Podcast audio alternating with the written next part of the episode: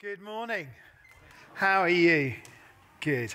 So, we're going to do things just a little bit differently. If I haven't met you, I'm still Andrew. I still lead the team here, and it's really great to welcome you. Um, we're going to uh, talk for a little while, and then uh, you'll be even more, more reassured. There's a cap on how long I can speak for because we're going to share communion together.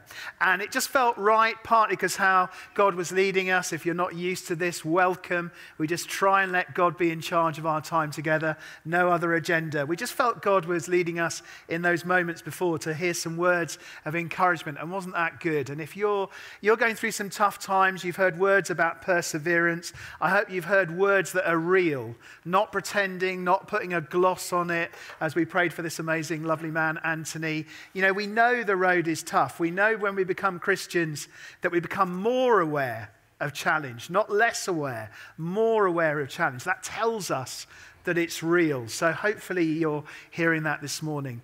And then, and then, but also because communion, gathering around the Lord's table, gathering around to share bread and wine, is the, is the meal that Jesus has given to us, that God has given to us, to, to be an expression of our unity to be an expression of, of all in together. And so at the end of our, our time when I speak, we'll finish um, with sharing communion, sharing bread and wine, and then we'll let that lead us into a little bit of ministry, a little bit of prayer, prayer time. And uh, we welcome everyone uh, to the Lord's table. It's not how much faith you have, it's who you're putting your faith in that counts. And so we welcome you to come and to share. Uh, the bread doesn't have any gluten in it, the wine doesn't have any alcohol in it. But as I like to say, I don't think it's uh, wrong to say it's full of Jesus. You understand the spiritual sense in which I'm saying that. Great. So, how are we going to get there? So, why don't you turn to your neighbor and tell your neighbor very briefly what's the most generous thing that anyone has ever done for you? The most generous thing that anyone has ever done for you? What comes straight into your mind?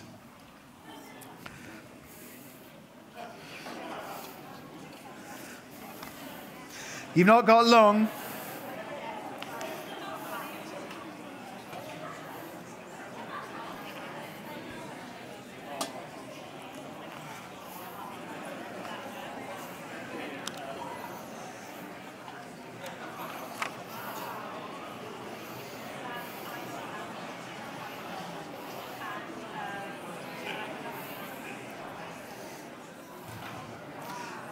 Going to have to be really quick.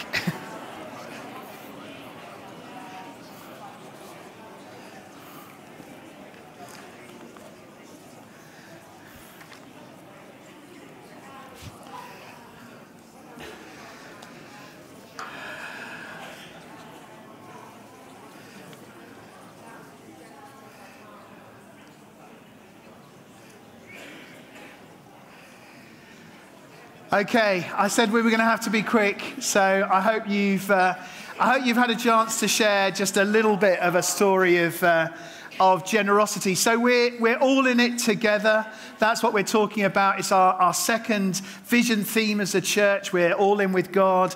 We're all in together. We're all in for the world. That's what we're grouping our life under. That's where we're prioritizing at the moment. So I don't know what all in together means for you. I don't know whether this picture is reflective for you. That's United in Generosity. That's our title. Here's the picture. Is this you? That's a picture of the Blythes. Last weekend we went on a booze cruise. Our children couldn't believe it. It was for a wedding. We were buying all the, all the drink for a wedding. Great deal in, in France. We were in one storm, we got blown back. Um, really pleased that we're not in the storm last night being blown back from France. So, what does it mean for you? Well, we're looking at the, the book in, of Ezra as that amazing trailer, that great trailer um, showed and, and talked about. We're, we're thinking about this event in, in God's story with his people, with us, um, all those years ago. We're thinking about uh, the late 450s before Christ was born. And it's, the, it's a key, Ezra is a key sort of kind of chapter ending or chapter beginning kind of book in the Old Testament. There's a number of things I was sharing a couple of weeks ago that, that change at this point in our story as God's people. So I was mentioning about a shift from the focus being on how leaders respond to God to how the people respond to God, how we as the people of God uh, respond to Him. There's another big shift, which is from uh, the oral tradition. So, our story as God's people was passed for, for years and years by an oral tradition. And anyone who knows anything about cultures where that happens, there's a real precision in how things get passed on. But this Ezra marks a bit of a shift into, into written authority. We become people of the book. And Tim was talking a little bit, a, a, a little bit about that last week.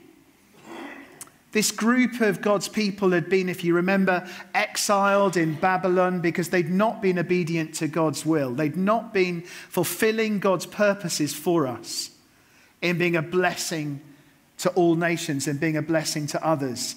And there, after centuries of God's grace, after centuries of God's forgiveness, after centuries of God's warning, God calls them back to himself through the discipline of being taken into exile in Egypt.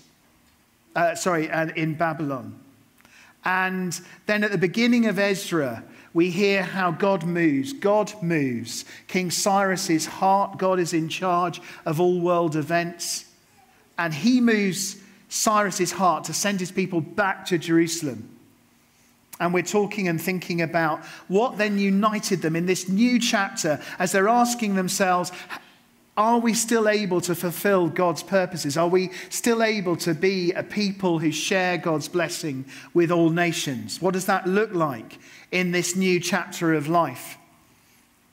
And we thought about two weeks ago at the beginning of this series how they began with worship, didn't we? As we think about our roof project, we're thinking about physical building and, and all that God is, is doing in us. We noticed that before they rebuilt any of the temple, before they put any stone upon stone to rebuild this expression, this place of God's presence, they started by building an altar they gathered around worship first and foremost. And we thought of the significance of that for us as we come to put a roof on, as we come to do some other physical building things, how important it is that we're gathered around worship. Again, a lovely opportunity for us to share communion this morning. And then last week, Tim was thinking about what it means to be gathered around God's mission, to be obedient to, to, God's word, both spoken and written, and to have God's mission as the agenda. God's mission to be what unites you, not your own agenda, and how that binds together and glues together. Well, today, thirdly, I want to talk about the, the glue of generosity, the theme of generosity that flows right the way through the book of Ezra and is a glue, was a glue for them as God's people as they were surrounded by enemies, as they had an amazing rebuilding work to do. And it's the glue for us as well as God's people. If we want to be all in together with what God has for Trinity in the years ahead. The theme flows throughout the whole book, but we're just looking in, in Ezra chapter 8. It's quite a long chapter, so I'm not going to read it all. But if you want to just open it up now or switch it on, just quickly allow yourself. There's some Bibles at the front. I'm going to need to move quite quickly, but we'll just highlight some things in Ezra chapter 8 that pick up on all three of our, our themes.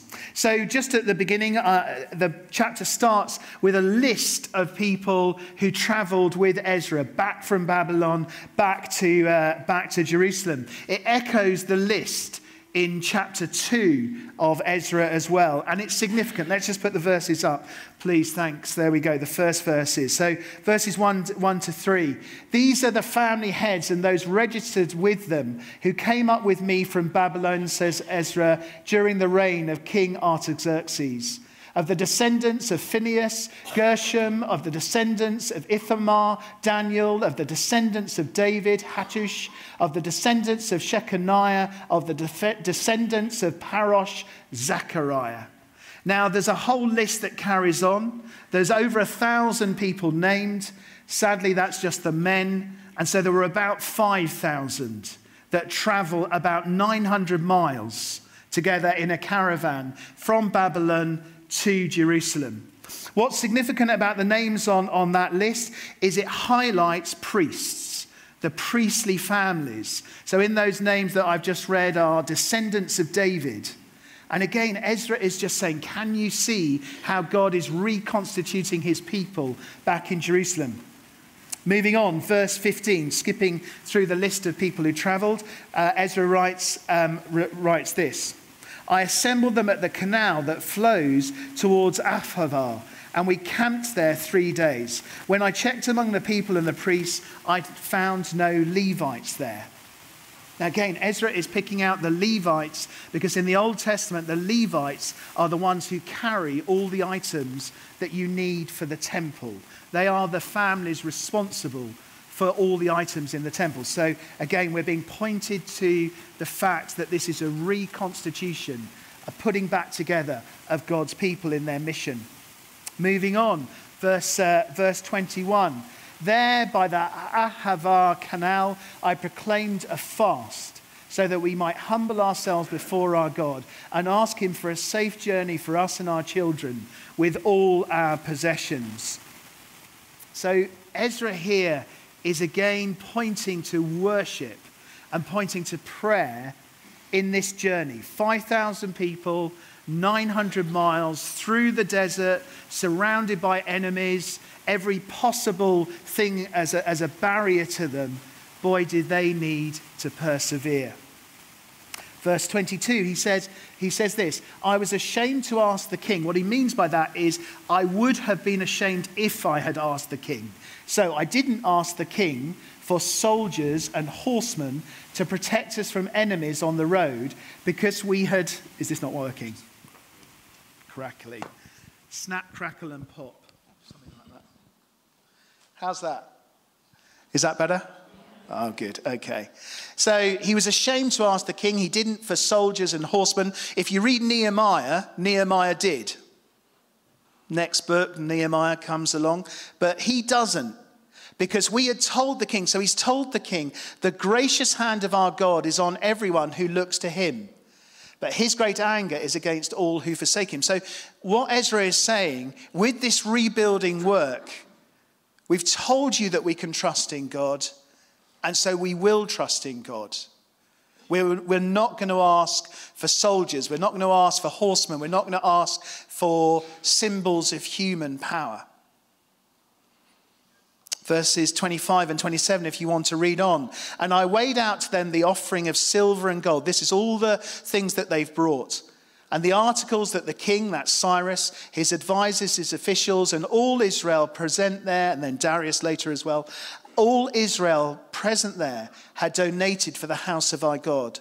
I weighed out to them 650 talents of silver, silver articles weighing 100 talents, 100 talents of gold, 20 bowls of gold valued at 1,000 um, darics, and two fine articles of polished bronze, as precious as gold.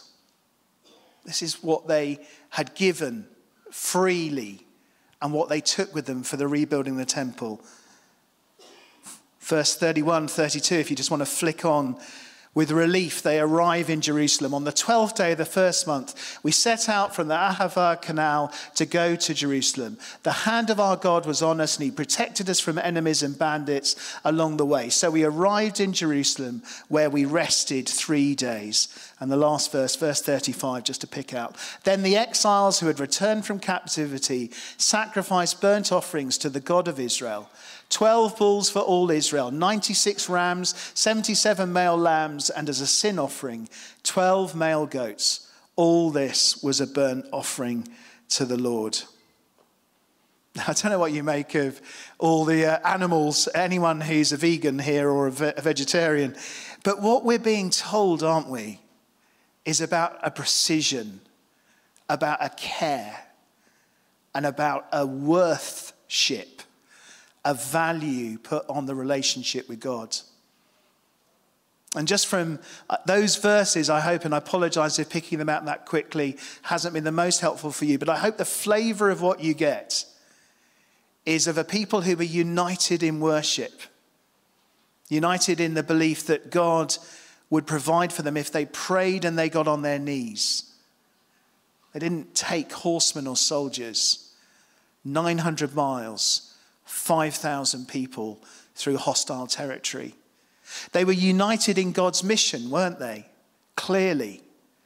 and they were united also in, in generosity. Generosity is a glue that flows through. You probably know that, that generosity is, is good for you. Um, uh, the US Psychology, Journal of Psychology did a, a little study and found that, uh, that if you're generous, you will, you will live longer.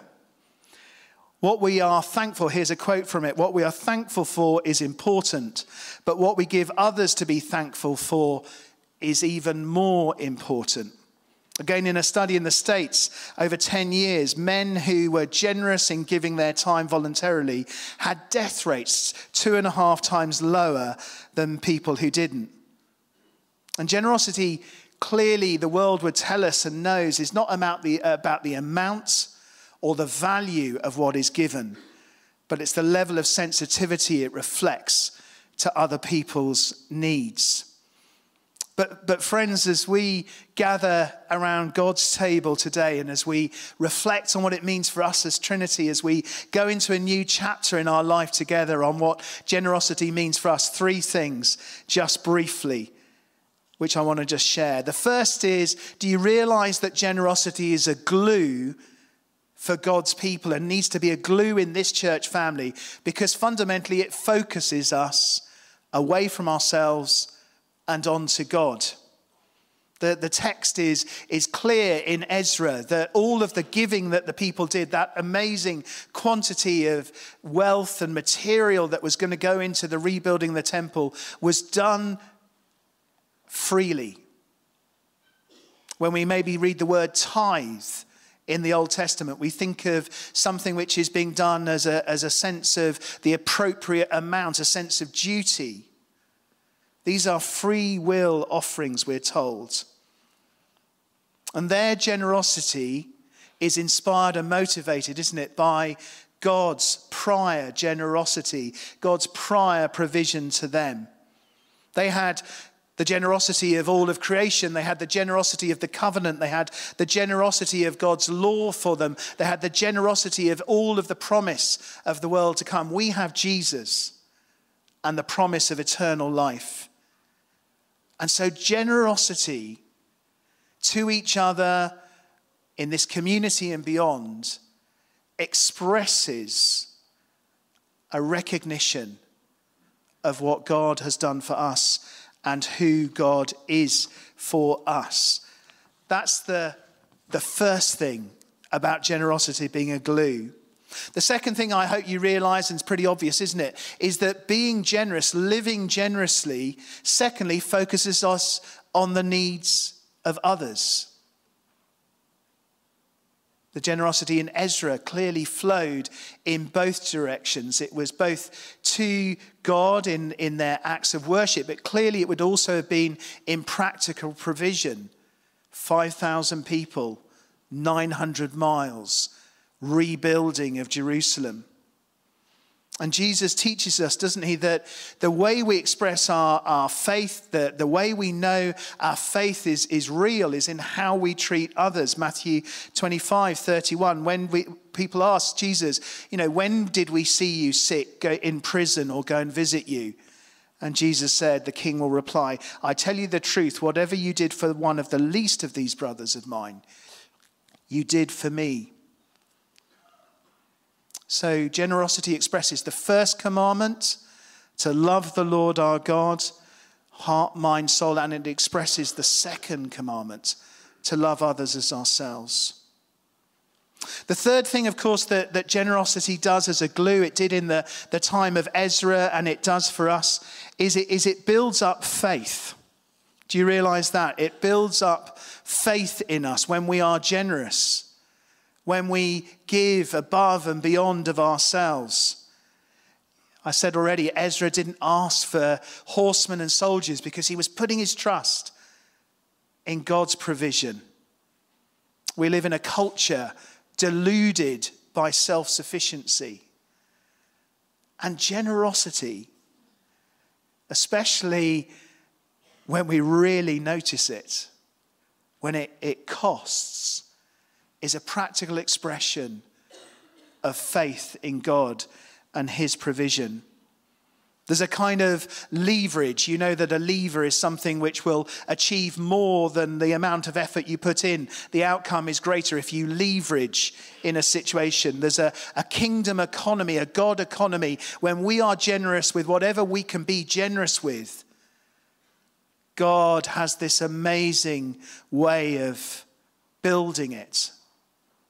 We're cautious. We're not a people who practice and preach a prosperity gospel. God is not a, a, slot machine. If I put this amount in and pull the handle, then God will automatically deliver for me this amount. It doesn't work like that. We will not often see the fruit actually of our own generosity this side of being with God in heaven. And the value of the peace that He gives us, for example, is far greater than the, exa- the value of any palace we might aspire to. But there is a kingdom economy that we are generous, when we're generous with what we have in our hand, we can see amazing fruits. And generosity builds up faith in us as a people. Again, the roof project, we're reflecting on it, aren't we? The fact that between all of us, God has freed us to give over half a million pounds together. We went up 300,000 pounds in three weeks, and that was not solely because of just one or two big gifts. That was us. Doesn't that build our faith? I hope in God's provision and God's desires for us. But with that comes responsibility. God is not putting a new roof on this building. The tenders are out. We're waiting for them to come back. Pray. If you haven't given yet, please give. We're not yet quite at our target.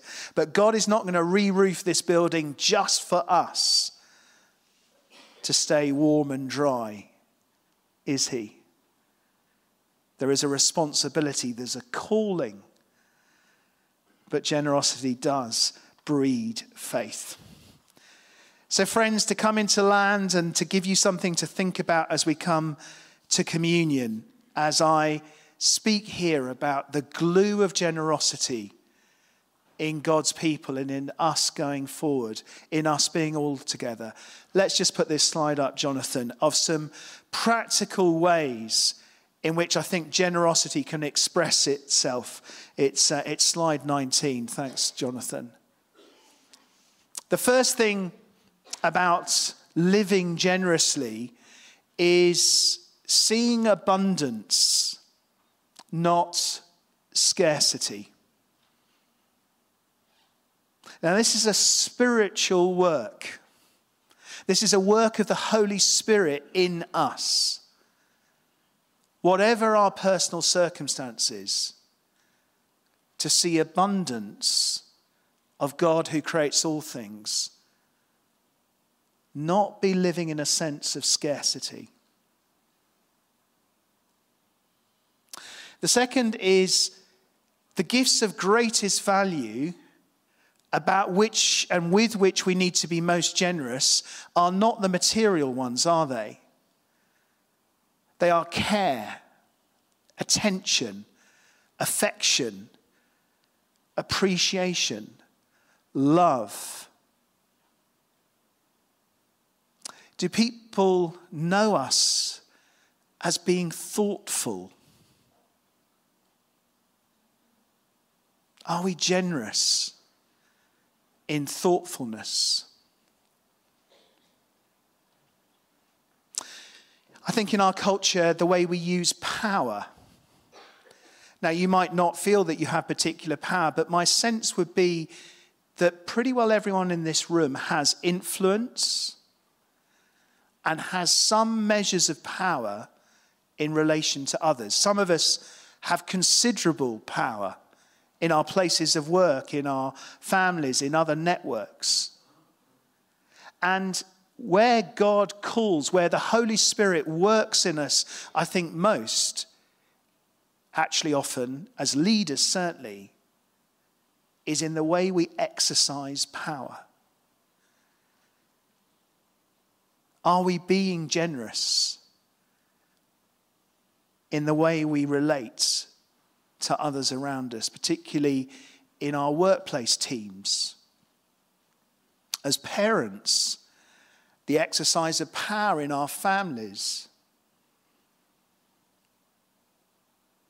Would, would the word generous be able to be used of me, of us, in our relationships? Time. Our greatest commodity, isn't it? Are we generous with our time?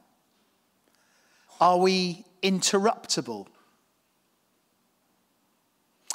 I had some 360 feedback once as a vicar, and the bit that really struck me, because I knew it was absolutely true, was the person who said, The problem with Andrew is whenever he's talking to you, he's looking over your shoulder for the next conversation.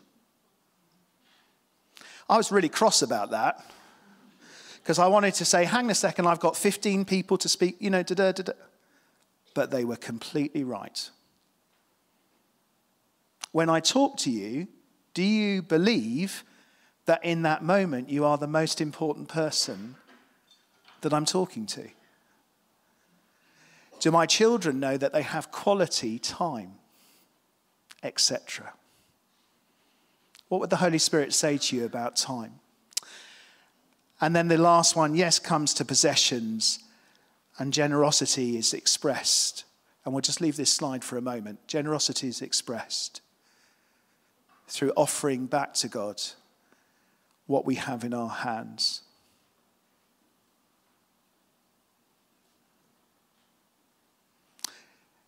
We'll just leave that for a moment as we prepare ourselves to share communion together.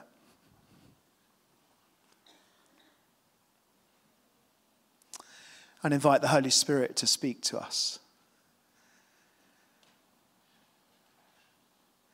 How, God, might you want to release a new spirit of generosity in us as your people? We see in the story of Ezra, we see in the story of those who've gone before us how generosity was so key to you gluing them together and so key to your mission, so key to the rebuilding work. And as you continue to build here, we pray for a flow, a release of generosity.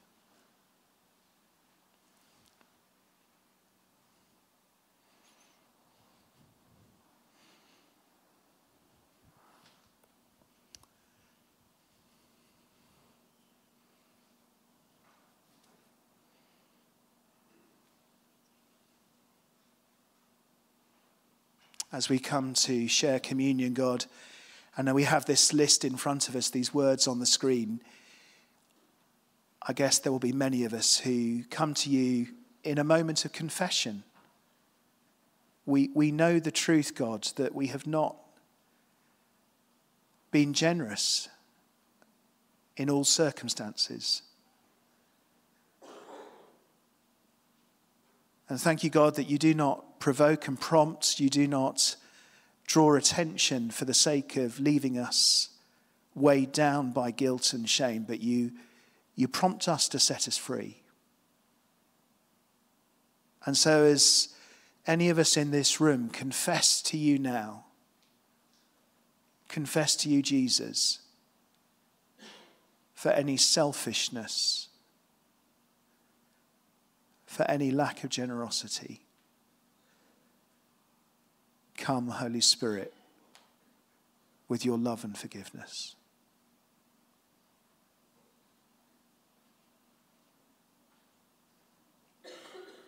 And we're also prompted, of course, to reflect again as we come towards the end of our time together, God, on your generous self giving in Jesus. You humbled yourself you lived here on earth for us. You died on a cross for us. You gave of yourself completely.